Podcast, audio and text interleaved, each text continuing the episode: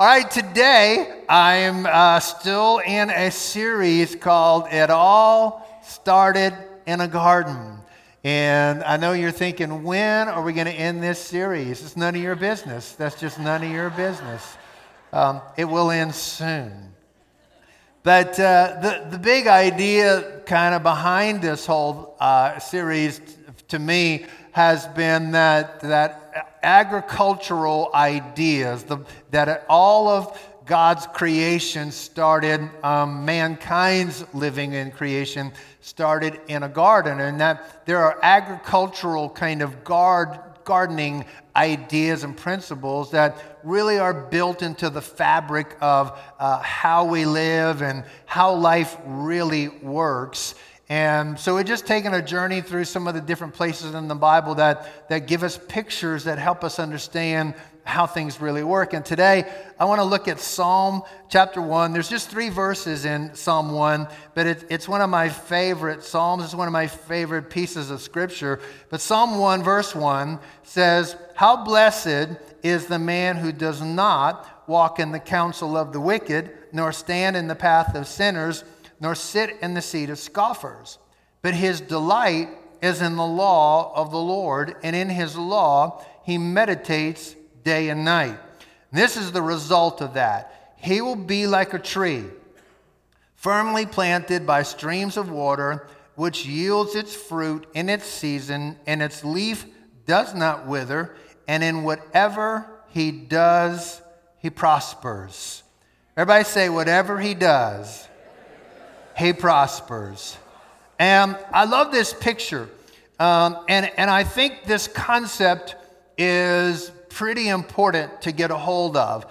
That what, what happens when we, when, we, when we cut off following the scoffer and the sinner and the scornful and, and adopting that as a way of life, but we're, we're delighting in the law of the Lord. We're meditating um, and we're thinking about the way that God thinks, that we become this tree that's firmly planted. We're, we're fruitful, fruitful in our season. Our leaf doesn't wither, and whatever we do, it prospers. Because I think sometimes people, here's why I think this is so important. I think sometimes people think the Bible is for the religious side of my life. The Bible is for the spiritual side of my life. Uh, the Bible is for the church side of my life. But I just want us to continue to remember that the Bible is, is full of life and brings blessing to every arena of your life. Whatever He does, He prospers. So, just like the apple tree is full of the life of apples and bears the fruit of apple, uh, just like the orange tree is full of the life of oranges and bears the fruit of orange or grapefruit trees or lemon trees or banana trees or whatever trees, so the, the Bible is telling us this. If, if we will buy this idea that there are certain things that we want to say goodbye to, we're going to say no way to that. I'm not going to buy into that way of living or thinking or going about life, but I am going to buy into this way this is the life that comes out. This is the fruit that is born. So, what I want to do today is uh, look at a few key concepts that, uh, that are in this passage that can teach us how we can be prosperous, how we can be fruitful, how we can be rooted. The first one is our associations. Our associations. Who we hang out with, who we spend time with who or what influences our thinking. So Psalm 1 puts it this way How blessed is the man who does not walk in the counsel of the wicked, or stand in the path of sinners, nor sit in the seat of scoffers. I think it's important to, to recognize who or what is actually influencing the way that we go about life uh, because we're all being bombarded with ideas about what's right and what's wrong, about who's right and who's wrong. We're all being bombarded with, with ideas about wh- what kind of sexuality is correct or not. We're being bombarded with ideas of all kinds. That, and, and I just want us to keep remembering that everything that you hear, everything that you see, everything you hear on the news, or things that come across music or movies or any kind of art or art artistry that's in the world today, our friends, our family, it's all, it's all being filtered so that you are, are only getting what somebody wants you to hear. You're not getting, you're not getting the whole picture. You're getting, the news is giving you what somebody wants you to hear and not giving you what they don't want you to be paying attention to. And the, and, but I want to say this because I do think that it all seeps in the news and uh, the music we listen to, the, the, the, movies we watch, the TV shows we watch. Um, but our friends, our family, there's probably nothing that can affect you more than the people you spend time with. Uh, I've been pastoring for several decades now, and I, I hold to this even more now than I ever have before. The people that you spend time with are going to have the biggest impact on your life. They are going to influence your thinking, they're going to influence your outlook, they're going to influence what you think is, is allowable or not allowable. And those things are, are, are coming into all of our lives through people. We, we, we pick up people's attitudes. You know, when my kids were, were small, I could always tell who they'd been hanging around.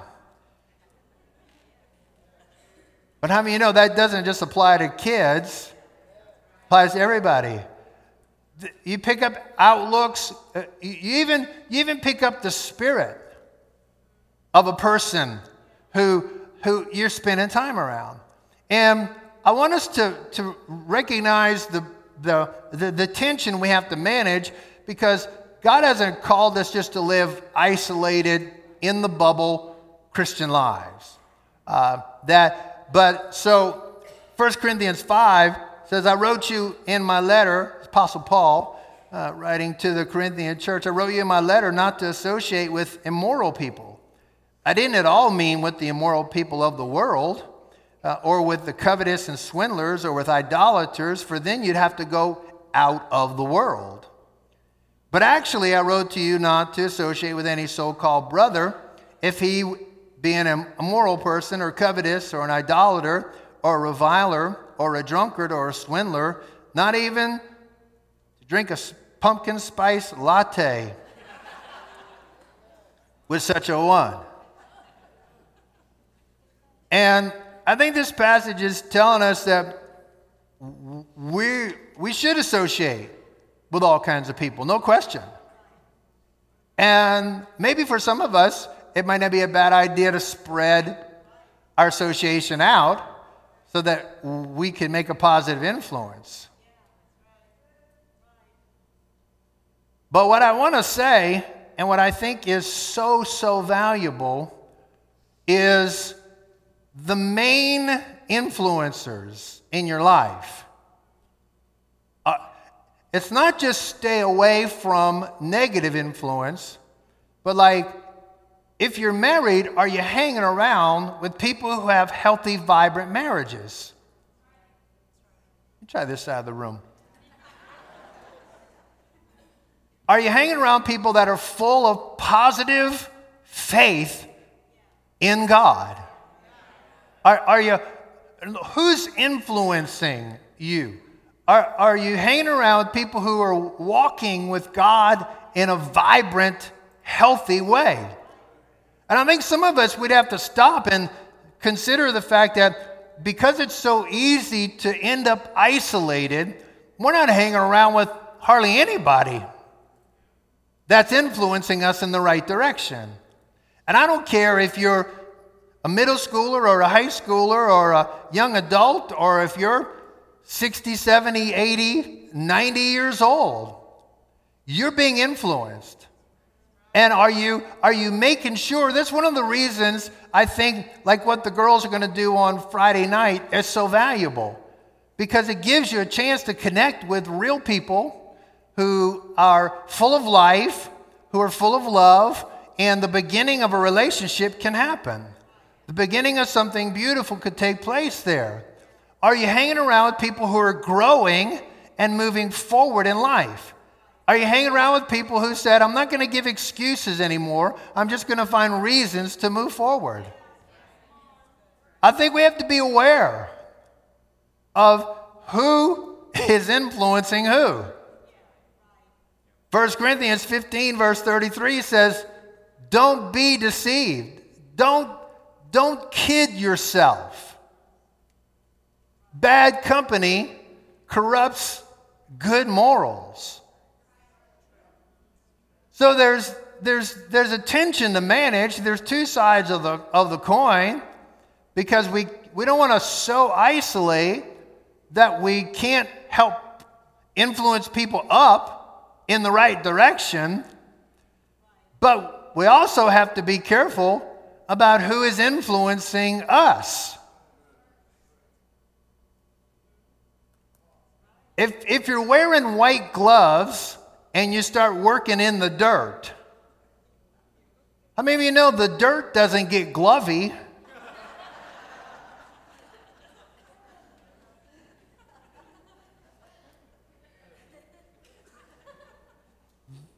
the gloves get dirty.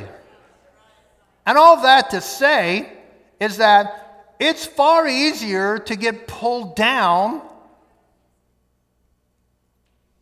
and than it is to pull people up. So the people that are in your world, uh, are, they, are they full of faith? Or are they negative, cynical, full of doubt? The influence. Uh, are, are the people in your world negative? Are they positive? Are you negative? Or positive? Are, are the people in your world hopeful? Tomorrow's going to be a better day. Or are they cynical? I think I must be preaching this real good because nobody's saying a thing, so I'm good. Are, are the people that are influencing you, that you've got around you, do they love God and His purpose? Are they just not really that interested? They're more interested in going to the lake on the weekend than serving the purpose of God. You're, you're going to become just like the people you hang around. And there's going to be people, they're going to, they're going to tell you, oh, come on, man, you don't have to go to church that much. You don't have to serve God like that wholeheartedly. Who are you hanging around with?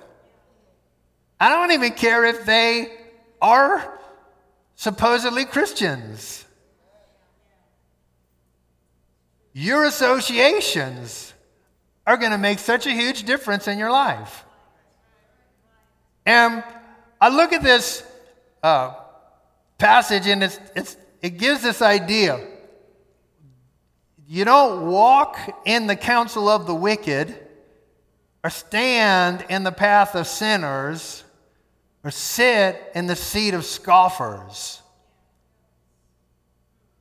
And I think the spirit of our world is full of scoffers.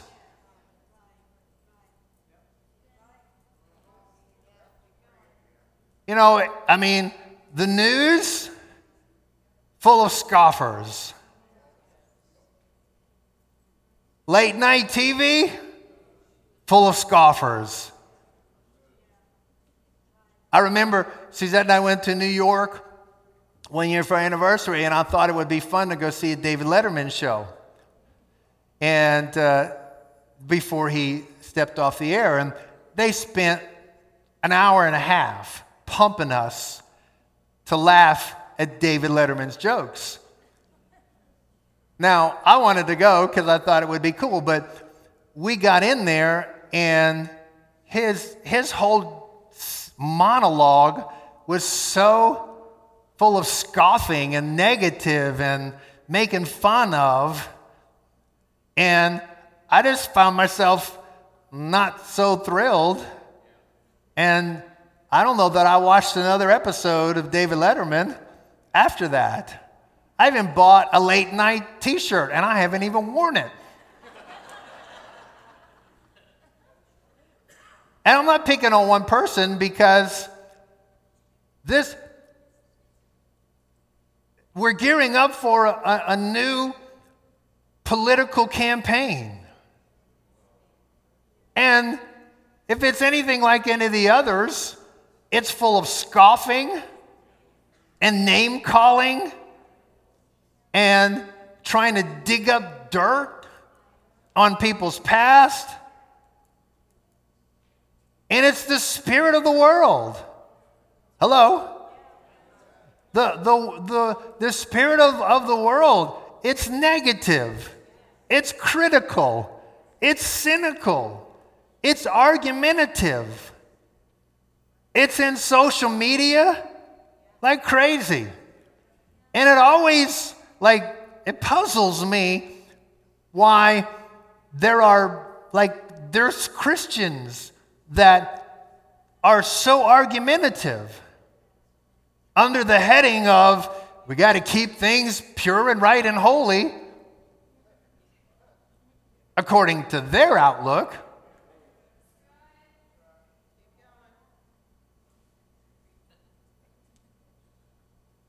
Music movies, TV, uh, it's full of scoffers. And I'm saying, eventually, if that's all that feeds into your system, everybody you're hanging around with, all the news you're watching, all the shows you watch, all the music you listen to, everything is coming in, you're not going to have the life of God flowing in you that's going to cause you to bear the kind of fruit that your leaf is never going to wither and you're going to bear fruit and whatever you do is going to prosper. I'm just saying, we got to be awake enough to be aware of the negative influences, whether it's coming from media or however, as well as the people that are around us. And, and don't just cut off the negative, you got to move to the positive. You, you, you amen. You, you got to make that move to, to get close to somebody that is full of life and faith and encouragement and, come on, can, can bring something good into your world. Amen. The the second concept that I think is pretty valuable here is our delights. Like what, what we truly delight in. Like what our, our want to. So Psalm 1 verse 2 says, His delight is in the law of the Lord. And in his law he meditates day and night. Delighted, like you like it, like you want to. Delighted in the Word of God. Delight, not just a book but delighted in the ideas that that book is telling us. And my discovery is you, you, you like what you, you want to eat what you've been eating. You want to drink what you've been drinking. Like if you've been drinking Coke, you want to drink Coke and it tastes good to you. If you've been drinking water, water tastes good. If you've been eating Oreos, you want Oreos.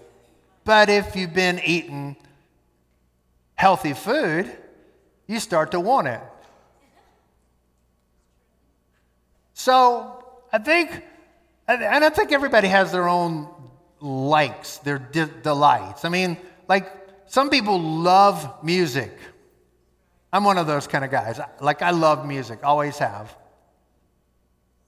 Uh, some people love movies. Anybody love to go to the movies? Yeah. I don't like movies at all. Um, and it's not, I just don't like my emotions played with like that. Um, I got enough drama already. I don't need all that. Some people actually love church. They, they love the house of God. They love it. They delight in it. It's, it's, not, it's not some kind of, oh my gosh, I got to go to church. Oh my gosh, they're asking us to serve. Oh my gosh, they're asking us to give. Oh my gosh, they're asking us to worship. Oh my gosh, they're asking us to be a Christian. but they love the house of God. They, they delight in it. It's not a, it's not a deal, oh, better get up and go or else got to be mad at me. Some people love good food. Can I get a, witness? Do I have a friend? Some, some people love family. Some, some people love traveling. Some people don't want to leave Buncombe County.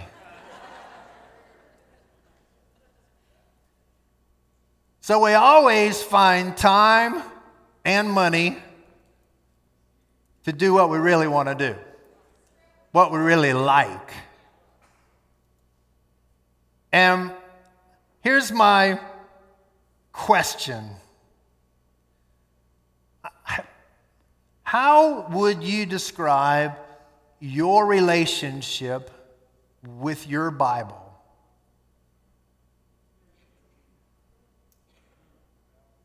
Like, do you love it? Is it an, a part of your life? Do you meditate on it? Do you think about it? Do you read it? Do you let it affect the way you think? And I, I would never, I would never push for, because I think we're missing the point, some kind of legalistic devotional plan to say, how many, how many days in a row have you read your Bible? Because it's not about clocking time or clocking days or clocking streaks or putting your time in. It's about interacting with the truth that's in the Word of God in a way that affects your heart. That you're letting it enter into your world and change your desires. What you used to love, you don't love it anymore. What you never loved at all, now you love it. Psalm 119, verse 10 says, With all my heart I've sought you. Do not let me wander from your commandments. Your word I have treasured in my heart that I might not sin against you. Something about just putting the word of God in to your head, to your heart, to your outlook. And it, it starts to change something inside of you. We're not just, I got through three chapters today, thank God that's over. Psalm 37, verse 4 says, Delight yourself in the Lord, and he will give you the desires of your heart. So there's some kind of connection between delight and desire. And I think there's two angles. One is if, if, if, if this is not a call to any kind of perfect life, but just there's something in me that says, something in you, something in us that just says, God, I love you. I, I, I want to pray because I want to be in your presence for a while. I want to worship because I want to be near you. I want that atmosphere. I, I want to read your word because the Holy Spirit might say something to me out of it. And when we start to just move that direction, the Bible says God will give you what your heart desires. That's a beautiful thing. But I also think another part of it is if you delight yourself in the Lord, He will give you the right desires. Like He'll change your desires to the right thing. And so, my encouragement, because what's going to bring us to that place where we're a tree firmly planted by streams of living waters? Our leaf doesn't wither, we're fruitful in season. Whatever we do, it prospers. It's delighting in the law of the Lord. It, it's, it's meditating on his, his way. And the Bible is not just a book of ideas, it's not just a book of commandments, it, it, it's, it's a book of power, it's a book of life. It's like there's the life of peace, the, the life of joy, the life of love, the life of life, the life of blessing. It all comes from delighting in the Word. And I, you know, I'm not, again, I'm not trying to be hard or hard edged on this kind of thing, but honestly, if you could log for a little bit how much time you spend in front of the TV and how much time you spend in letting the Word of God wash over your heart, I'm not even saying those things have to be equal or not, but I am saying if we spend 10, 12, 14, 20 hours a week in front of the TV and 10 minutes in a week glancing at our Bible, if that, amen. I love my pastor. He speaks the truth to me. And because he loves me. uh, I'm going to get started on this next idea, but I'm running out of time because everybody went too long in their part in the service before. Pastor that. Um, but uh,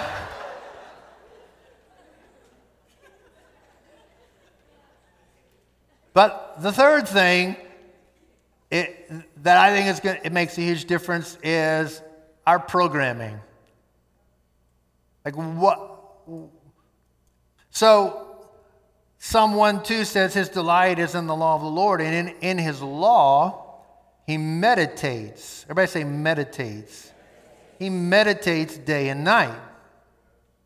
It, the word meditate, it means to, to muse, to consider, to take the time to ponder, to stop and and think. And here's what I know all of us have programming in our soul, all of us have programming in life. We have these operating systems that are running underneath everything that's happening. It, it, affects, it affects the way we interpret what happens to us in, the, in life. And, and we, have, we have conscious and we have unconscious kind of thinking patterns, operating systems, programming that we look at the world through, we look at life through, we, we, we interpret what goes on. And this programming, all of us have it. It affects our choices. It, it, it, it creates the ceilings that are in our life. It, that programming can limit us or it can free us. Um, it, it, it can cause patterns that keep recurring. Like, why does this keep happening to me? And I, I want to say that some of this stuff is so ingrained in us that we're not even realizing that programming is running our life. So, that, that programming, uh, this, this is maybe one of my big ideas altogether out of my interaction with the Bible, life, the Word of God, people. Your programming is affecting your, your finances. How come some people are always getting ahead financially and some people just can't? Living in the same city, sometimes working in the same industry. Your programming, my programming affects my relationships. It, affects our self esteem, how we really feel about ourselves, how we really decide what we are allowed to receive or not and it affects our relationship with God. And so, Romans 12, 2, if you've been around here, you know this is a verse I constantly pull back to. Don't be conformed to this world, but be transformed by the renewing of your mind. That, that's how you're going to discover, that's how you're going to prove the will of God the good, acceptable, perfect, fruit bearing, firmly planted whatever you do, it prospers. So the beauty is you can change. You can change. I know somebody sitting right next to somebody going, Oh, let them, please let them hear this. You can change. You're not a tree, you can change. You're not a dog, you're not a cat, you're not an evolved monkey. You can change. The, the other truth is, it's not that easy. To, change our programming requires something, I think, supernatural the Holy Spirit, as well as getting a new approach to the way we handle the Word of God in our life.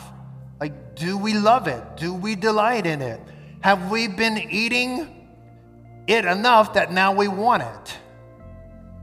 So I want to, I, I want to, I want to pray today. I want you to bow your heads, please. I want you to close your eyes and.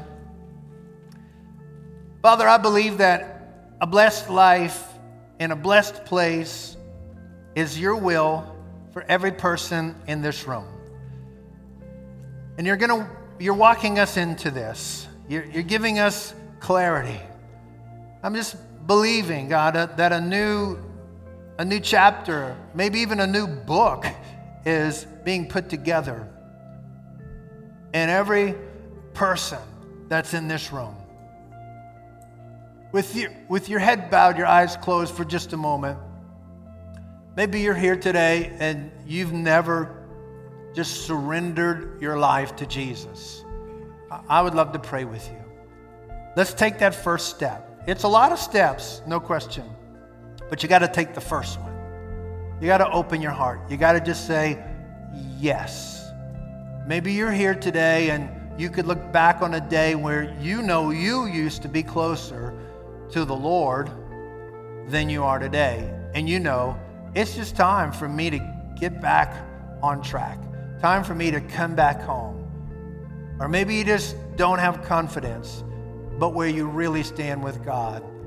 If you're in one of those places and you say, Pastor, would you pray with me? You want to surrender for the first time, you want to come back, or you just want to know for sure you're right with God, and you say, That's me. Would you pray with me? And, and more important, would you signal to God and open up your heart? If that's you, I just want you to lift your hand and say, Yes, that's me. Pray for me all over this room. Just, Yes, I will surrender. Yes, I want to come back.